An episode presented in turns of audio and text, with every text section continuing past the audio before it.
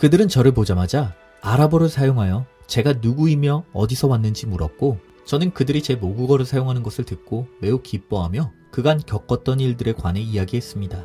사람들은 흑인들에 대해 알고 있다며 그 잔인한 놈들에게서 빠져나왔다는 사실에 대해 매우 놀라워했습니다. 그들이 그날 목표한 후추 수확을 모두 마무리할 때까지 함께 머문 뒤 배를 타고 그들의 도시가 있는 섬으로 이동했습니다. 그리고 도착하자마자 그 지역 왕에게로 안내되었습니다. 왕은 저의 모험담에 큰 흥미를 보였고 동시에 제게도 매우 호감을 느낀 듯 보였습니다. 제게 좋은 옷을 선물하며 신하들에게 특별히 잘 돌봐줄 것을 명령했습니다. 이 섬은 인구가 매우 많았고 모든 것이 풍부했으며 무역이 활발한 도시였습니다. 끔찍한 사고와 불행 끝에 살아남아 관대한 왕의 친절 속에 머무는 이 기분 좋은 도시는 절 매우 편안하게 만들었습니다. 심지어 왕은 날이 갈수록 제게 더 큰 호감을 느끼는 것처럼 보였고 그로 인해 도시의 모든 사람이 제게 친절했습니다. 어느 정도 시간이 지난 뒤에는 더는 이방인이 아닌 원주민처럼 여길 정도였죠. 그러다 어느 날 문득 이들에게 한 가지 이상한 점을 발견했는데 왕은 물론 섬의 모든 사람이 안장과 고삐, 등자도 없이 말을 타는 것이었습니다.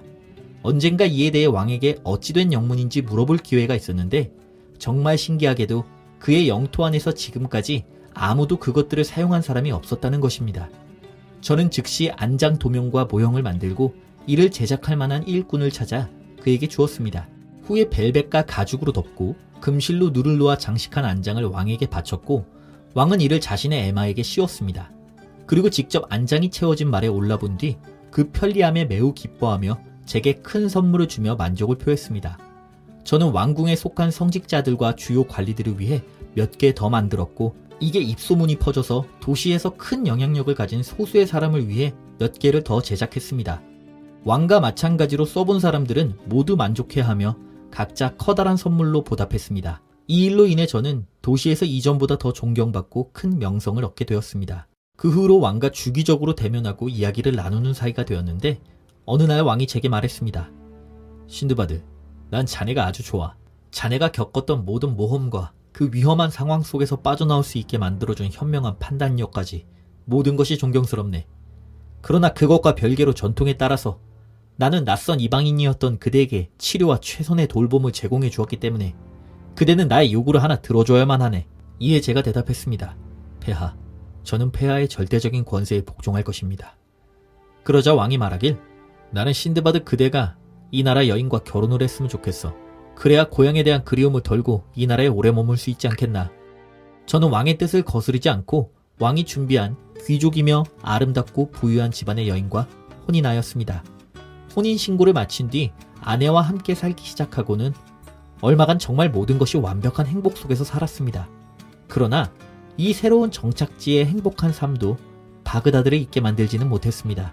속으로는 언젠가 기회를 봐서 바그다드에 돌아갈 것이란 생각을 하고 있었죠. 한동안 그렇게 지내면서 아주 끈끈한 우정을 나누게 된 이웃이 생겼는데 어느 날 그의 아내가 병에 걸려 그만 세상을 떠나고 말았습니다. 저는 당연히 가서 위로를 전했습니다. 친구여, 언제나 신의 보호와 함께 오랫동안 장수하길 기원하겠네. 그러자 그가 말하길, 아, 지금 자네가 날 위로하기 위해 한 말을 어떻게 받아들여야 할지 모르겠군.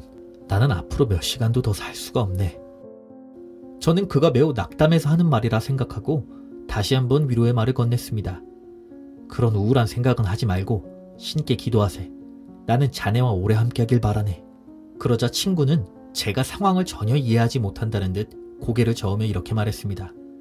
자네는 내가 슬픔을 이겨내고 오래 살기를 기도한다고 하지만 내 날은 이미 다하였으니 그게 무슨 소용인가. 나는 오늘 죽은 아내와 함께 매장될 것이네. 이것은 우리의 조상들이 이 섬에 세운 법이며 오랜 세월 그 누구도 이를 어기지 않고 이어져 왔네. 아내가 죽으면 살아있는 남편이, 남편이 죽으면 살아있는 아내가 함께 매장되는 법이네. 모든 백성은 이 법에 복종해야 하므로 그 어떤 누구도 나를 구할 수는 없네. 그가 전하는 이 야만적인 관습에 대한 설명은 온몸의 피가 차가워지는 것 같은 느낌이 들 정도로 소름 돋게 만들었습니다. 곧 그의 친지들이 장례식을 도우러 찾아왔고 그들은 마치 장례식이 아닌 결혼식인 것처럼 죽은 여인을 화려한 의복과 보석으로 꾸민 뒤에 열려있던 관에 그녀를 넣고 매장 장소까지 행진을 시작했습니다. 남편인 친구는 운구 행렬 중 가장 앞장서서 걸어갔습니다. 그들은 높은 산으로 나아갔고 목적지에 이르러 깊은 구덩이를 막은 큰 돌을 들어 올린 뒤 관과 함께 그 모든 의복과 보석을 내려놓았습니다. 남편은 친족과 함께 친구들을 불러 포옹한 뒤에 물 한 그릇과 작은 떡 일곱 개를 받아들고 열려있는 또 다른 관 속으로 아무 저항 없이 제 발로 걸어 들어갔습니다. 산은 섬의 해안선을 따라 길게 이어진 곳이었고 구덩이도 상당한 깊이였습니다. 모든 장례식이 끝나고 구멍을 다시 돌로 덮은 뒤 집으로 돌아왔습니다. 제가 이 장례식장의 가장 우울한 구경꾼이었다는 것은 말할 필요도 없이 저 말고는 아무도 슬픈 기색을 보이는 이가 없었습니다. 너무나 친숙하게 관습에 따라 절차를 진행하는 것을 보고는 도저히 참을 수가 없어서 왕과 대면하는 자리에서 이 관습에 대한 이야기를 꺼냈습니다.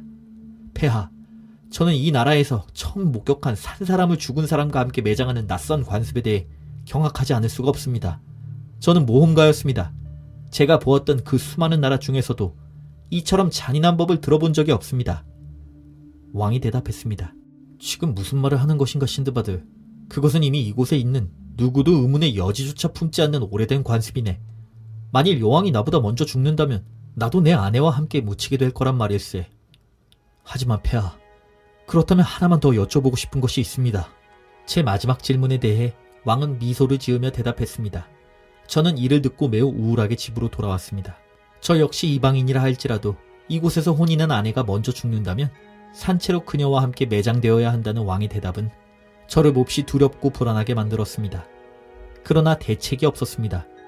저는 인내심을 가지고 그저 신의 뜻을 기다리는 수밖에 없었죠. 그 후로 아내가 아픈 기색을 조금이라도 보이면 두려움에 떨었습니다. 아, 그러나 저의 커다란 두려움이 오히려 그녀를 더 병들게 만들었는지 얼마 지나지 않아서 그녀의 병세가 깊어졌고 결국 아내가 숨을 거두면서 우려가 눈앞에 현실로 다가왔습니다.